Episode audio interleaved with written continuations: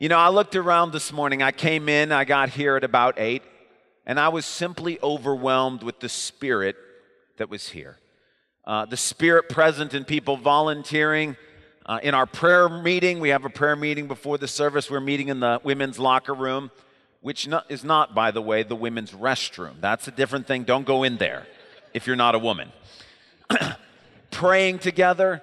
I came here this morning and I thought, this is amazing that God has provided this for us. I'm so thankful to Calvin College. Many of you by now know the story. They contacted us and invited us to come here and to use this facility, and I'm so grateful. This facility wasn't even here a, a few years ago. God's provided this for us, for us to be able to meet together in this place. The amount of work that's gone in to get this all ready to go. You may not know this, but we've got setup teams, and normally the setup teams are able to come in at 6 p.m. But last night, because of either a basketball game or a volleyball game or something, it was one of the rare occasions where the setup team couldn't even begin start get started until 10 p.m. And we have people from the church in here setting this all up. Our audiovisual and technical people here till 1 in the morning getting this already. And I look around and I think there is so much to be grateful for that God has provided. I told you the story about the church uh, in Arizona who went through a very similar building project like we're going through, and they had to have 11 services over a weekend just to get everybody into the facilities that they had in order for them to be able to worship together. And here I am looking out, and we're gathered together as a church. Now, we had to find new seats, didn't we? They're, our typical seats were not here. We have to get adjusted to new neighbors, but that's a blessing. That's a blessing from the Lord. And I'm looking around on our serving teams, I'm looking around in the facility, and I'm seeing this is all part of God's plan to make us into the church that He wants us to be. And I'm overwhelmed with gratitude. I'm reminded, in fact, of a poem by a guy named George Herbert who was a famous, famous 17th century Anglican poet and priest. The poem is called Gratefulness, and the first and the last stanza of the poem go like this Thou hast given so much to me, give one thing more a grateful heart. See how thy beggar works on thee by art not thankful when it pleases me, as if thy blessings had spare days, but such a heart whose pulse may be thy praise.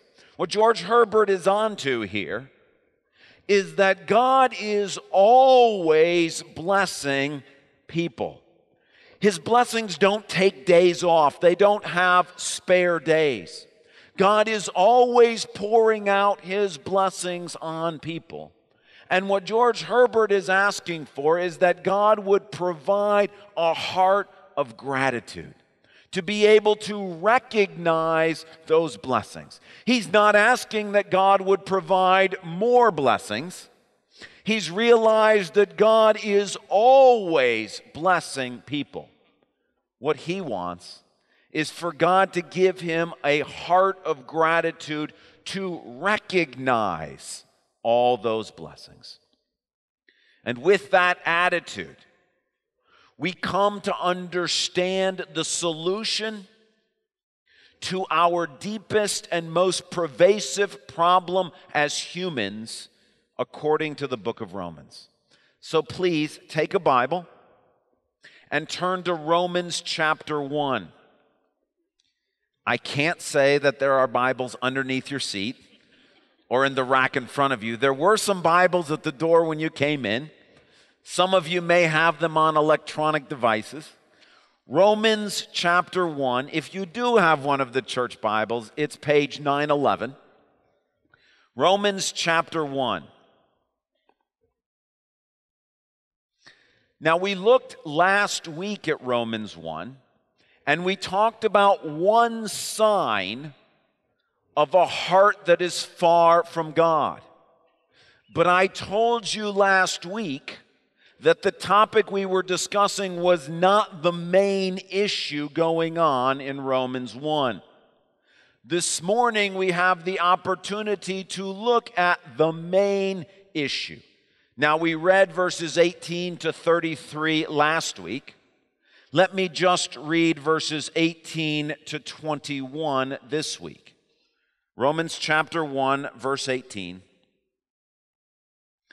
The wrath of God is being revealed from heaven against all the godlessness and wickedness of people who suppress the truth by their wickedness. Now, pause here for just a moment. Notice what God is saying through Paul. All godlessness and all wickedness. This is as comprehensive as it gets. All godlessness and all wickedness is what God is talking about here. Verse 19 Since what may be known about God is plain to them, because God has made it plain to them.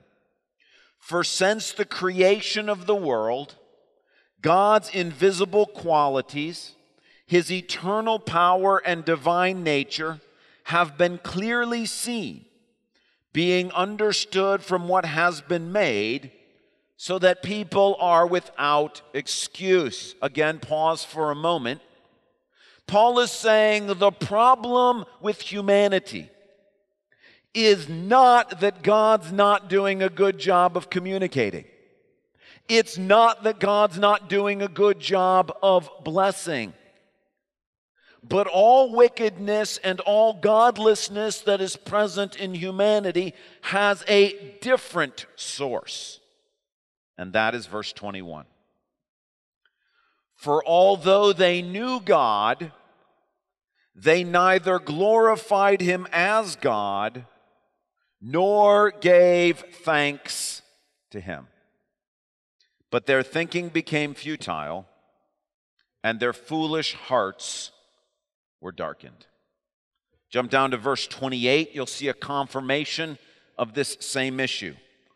Furthermore, just as they did not think it worthwhile to retain the knowledge of God, so God gave them over to a depraved mind so that they do what ought not to be done. Both verse 21 and verse 28 identify the same problem, which is the root of all human wickedness and godlessness, the root of all sin and it's what we call the sin of pride. Now, the problem with identifying it as pride is when we hear the word pride, we normally think arrogance. But that's not how the Bible defines pride. Psalm 10 gives us the biblical definition for pride. In his pride, the wicked man does not seek him, does not seek God. In all his thoughts, there is no room for God. That's what Romans 1 is talking about. The biblical sin of pride is not having any room in our thoughts for God. You see, pride is not just thinking too highly of ourselves. Pride is simply thinking too much about ourselves, whether high or low. That's why you're not going to find the word insecurity in the Bible. It's not because nobody in the Bible struggles with the sin of insecurity. It's because it's covered under the sin of pride. That whether you are thinking self loathing thoughts, or self exalting thoughts. It's the same thing in the sense of you and I thinking too much about ourselves and not enough about God. That's what Romans 1 says is the root problem For all wickedness, all godlessness, all sin in the world is you and I having no room for God in our thoughts. Now, let me what, show you what this looks like in a very, very important example.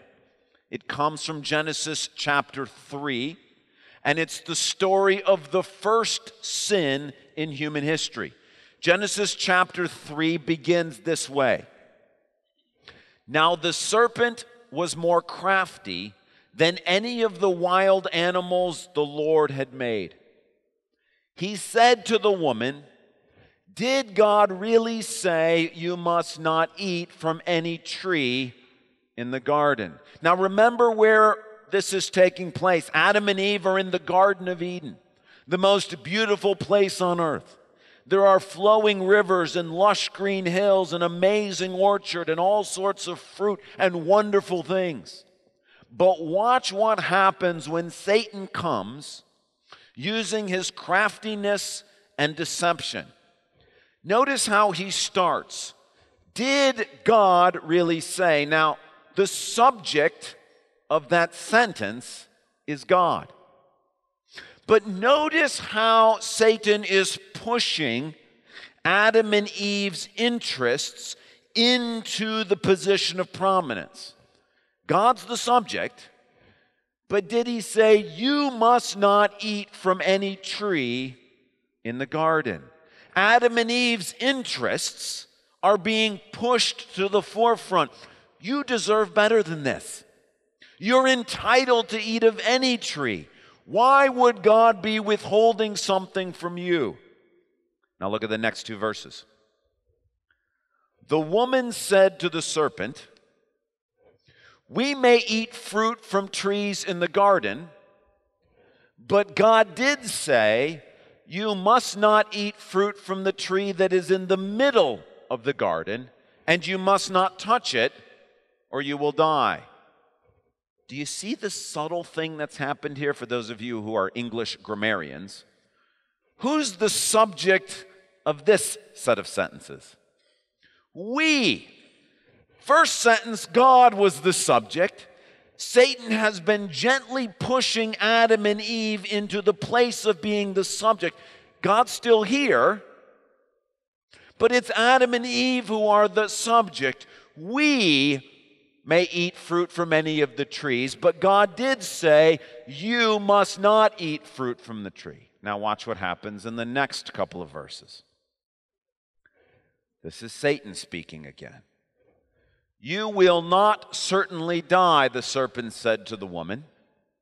For God knows that when you eat from it, your eyes will be opened, and you will be like God, knowing good and evil. Now, again, pay close attention to what Satan is doing. Who's the subject of this set of sentences? Adam and Eve. But notice they have now become the object as well.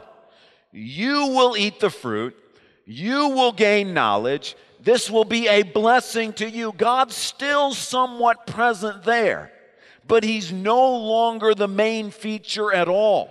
Not the subject, nor the object. Now look at the last sentence. When the woman saw that the fruit of the tree was good for food and pleasing to the eye, and also desirable for gaining wisdom, she took some and ate it. She also gave some to her husband who was with her, and he ate it. Question Who's missing from that verse? God. Do you see how he has been subtly pushed out of the conversation? In verse 1, he is the subject of the sentence. By verse 6, he's not even mentioned anymore. That's pride. Not arrogance. Adam and Eve are not boasting about how great they are. This is the Bible's definition of pride. There's simply no room for God in their thoughts anymore. They are consumed with what they're going to benefit from this, how this is going to be good for them, why this is something that they want. That's what Romans 1 is identifying as the root problem of all of your sins and my sins.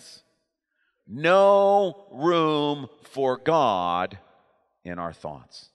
Not simply thinking too highly of ourselves or too lowly of ourselves, simply thinking too much about ourselves and not enough about God. Well, if that's the problem, what's the solution? Romans 1, verse 21. For although they knew God, they began with the knowledge of God, they neither glorified him as God nor gave thanks to him. Romans 1 presents a very straightforward solution to the problem of thinking too much about ourselves. And it's the solution of gratitude. Being thankful to God. You see, the problem in the garden was not that God had somehow failed to bless Adam and Eve. He had created this entire world for them. He had given them this beautiful garden. He was in regular daily communication with them. It was not that somehow he had removed himself from being present in their lives. It was that Satan began his great lie, his great deception to get Adam and Eve to stop thinking about God. But imagine what would have happened if, when Satan comes to Eve, she had said, Are you kidding? Have you not seen this amazing garden? Have you not seen all this incredible fruit? Have you not seen this beautiful place that God has given to us? Yes, there's one tree we're not able to eat from, but have you seen this tree over here? Have you tried this fruit over here? Have you looked at the dust of the ground? That used to be us. We were made out of that stuff, and here we are living people. God has given us so much. If that had been her attitude, do you think she would have eaten? From the tree she wasn't supposed to eat from? Now, that's a hypothetical. It didn't happen. Eve didn't respond that way. So let's look at a real live example of how gratitude works, uh, which actually did happen. I want you to take your Bible and turn to Luke chapter 17. Luke chapter 17, page 850 in the church Bibles. Luke 17.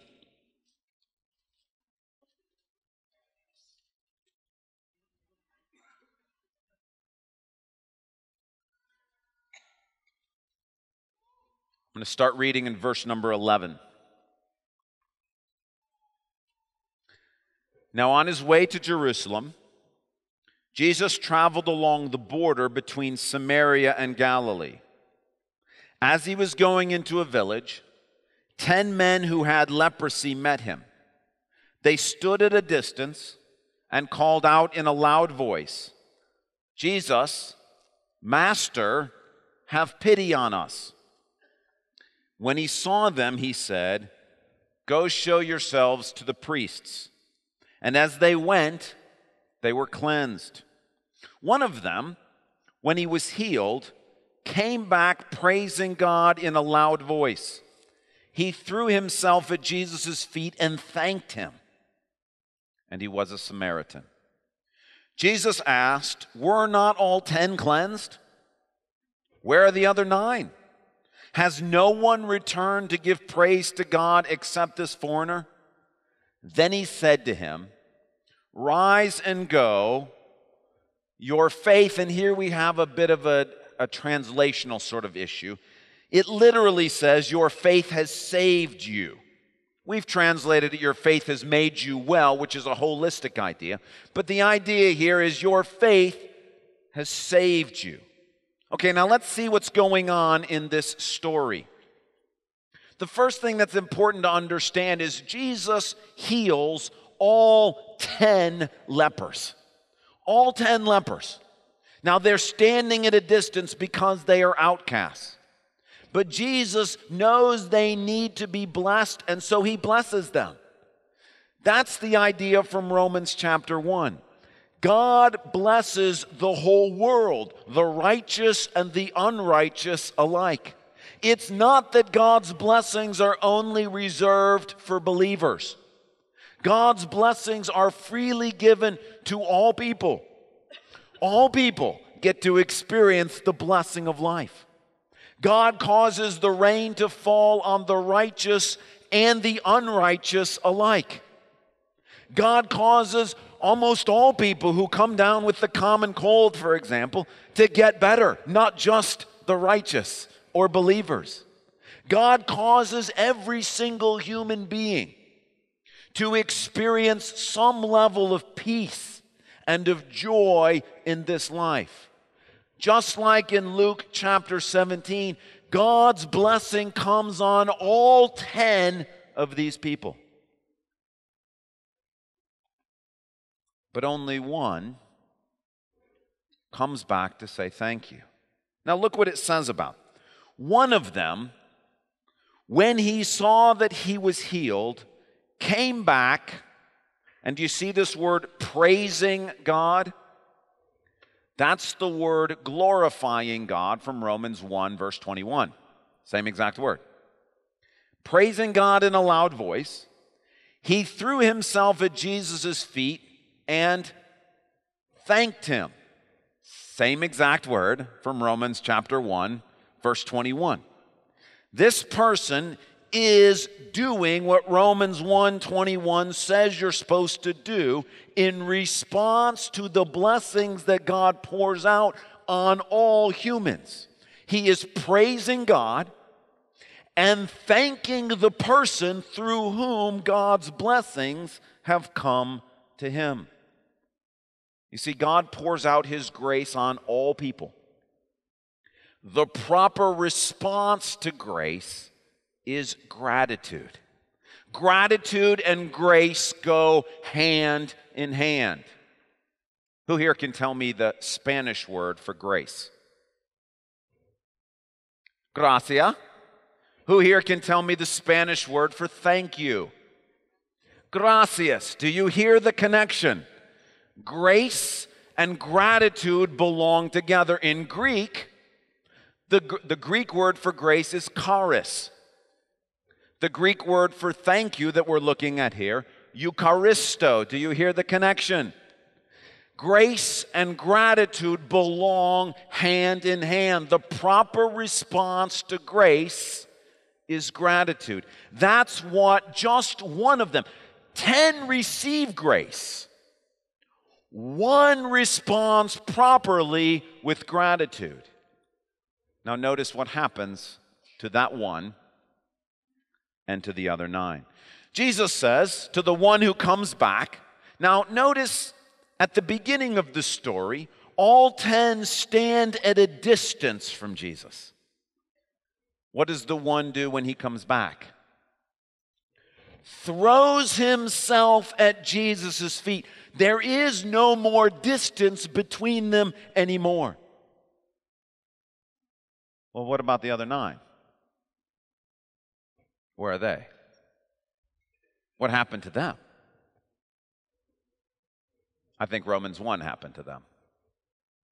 I think at some point on their way after being healed, God got pushed out of their thoughts.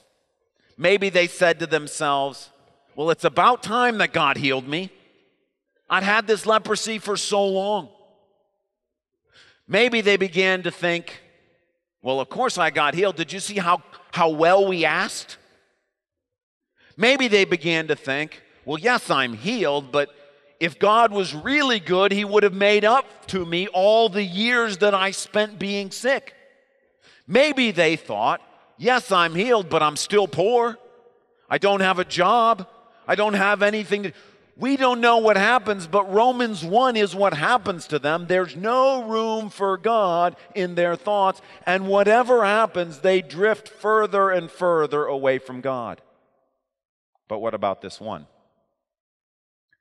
When he responds in gratitude, Jesus says, Rise and go, your faith has saved you. And here's the stunning thing 10 men got healed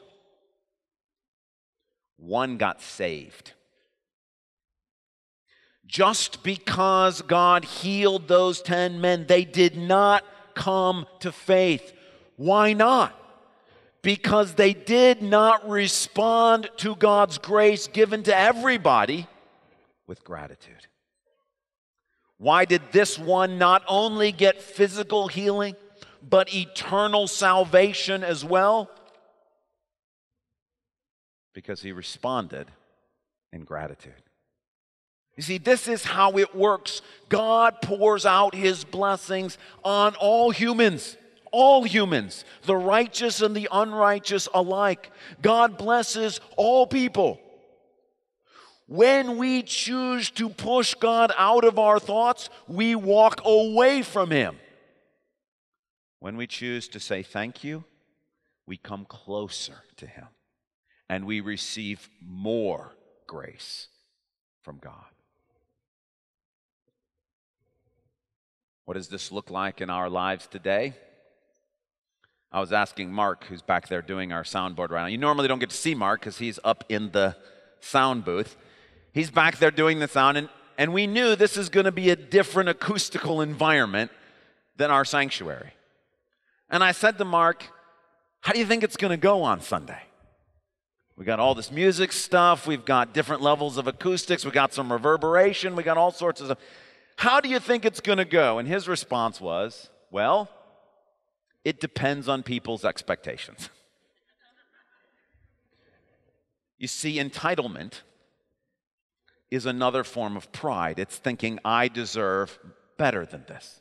If we come here and think we deserve to have an acoustical experience in an arena that's going to sound like it sounds in a sanctuary, that we think that we deserve everything to sound the way we want it to sound, if we think that all the slides are going to appear in the right way and we'll have all the lyrics and uh, clear sight lines and everything will be perfect, we're going to walk out of here thinking, well, that wasn't a really great experience. Because we're the center of our thoughts. If instead we come here and think, this is pretty amazing. There's an arena that has intelligent lighting. We can change the lighting. We can project our, our PowerPoint slides up on the screens. We can amplify our voices so that we can hear. If we walk out here and say, Thank you, Lord. Thank you for providing these things for us.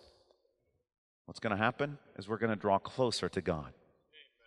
And if you sit here all morning long and think, we deserve better than this. Or I want something different than this. Or I like it when it's this way. This service will have no impact on you whatsoever. You will simply walk further away from God. If, however, you come here and think, man, Lord, this is incredible. Thank you.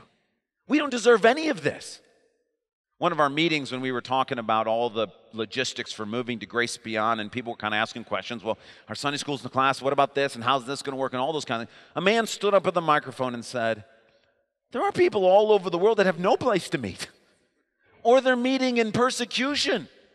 We should be grateful that we have. It turned the whole meeting around. Why? He's doing exactly what Romans 1 says you're supposed to do. When God provides grace, you respond with gratitude and you draw nearer to God. Okay, imagine that, like Alyssa, you're a college student here at Calvin College. It's possible to show up in one of your classes and think, my professor's this, he's, he's a difficult professor, or there's too much homework in this class, or the homework in this class is causing me not to be able to hang out with my friends and have fun or this class is costing me a lot of money. The problem is is that me me me me me I'm the center of everything that I'm thinking about. Well, of course, you're going to begin to commit the sins that Romans 1 talks about, grumbling and complaining, bitterness, envy. But if instead You choose to say, Thank you, God, for letting me come to school here. Thank you, God, that this professor who I don't necessarily resonate is probably going to teach me some things that I wouldn't have gotten otherwise. Thank you that you're somehow paying for this and providing for it, even if it's through student loans or even if it's through difficulty. If you're able to see the blessings of God and respond in gratitude, you're going to draw closer and closer to God. Suppose you're a parent here and you take a look at your child. If you take a look at your child from the aspect of pride, I deserve a child who never misbehaves. I deserve a child who's spiritually mature all of the time. I deserve a child who gives excellent academic and athletic performance. I deserve a child who's going to make me look good. If it's all about you, if it's all about me, we are going to commit the sins of Romans 1, which are anger, bitterness, a lack of mercy in our parenting of our children. If, however, we realize, I shouldn't even had kids in the first place. Who am I that God would entrust this to me? I don't know about you. There's enough stuff in my background that God very well could say, You don't have any business raising anybody. and if you thank God, Lord, this is your grace, this is your mercy. And your children and my children, as they're growing in the Lord, God's using that to bless us. If you choose gratitude, you draw closer and closer to God. Now, listen, I cannot emphasize this enough. This is the fundamental choice. It's not, well, maybe God will bless people and maybe. He's always blessing people. You're a good, good father. There's no other, he has no other choice except to bless people. That's what he does. That's who he is. The choice now resides with us. We can either choose to forget about those blessings, which is pride, and to move God out of our thoughts and put us in the center, in which case we will journey down the road of Romans 1. We will commit the sins that are present in Romans 1. If, however, in the midst of these blessings, we choose to say thank you we will draw closer and closer to God. And we will see more and more of what He's up to. That is the choice. God says here the root of all sin is thinking too much about ourselves and not enough about God. And the solution is gratitude. So here's your assignment for today. I want you to take whatever issue is on your mind. Whatever you've been thinking about this week, whatever thing that you came in here worried about, whatever it is that's stressing you out, whatever it is that you're going through, could be financial situation, could be a family situation, could be something at your job, can be something at school, it can be something about the future, it can be something about the political climate in the country, it can be something about what's going on in the world. Anything, any issue that you currently are dealing with. Does everybody understand that? And I want you to ask yourself a series of questions.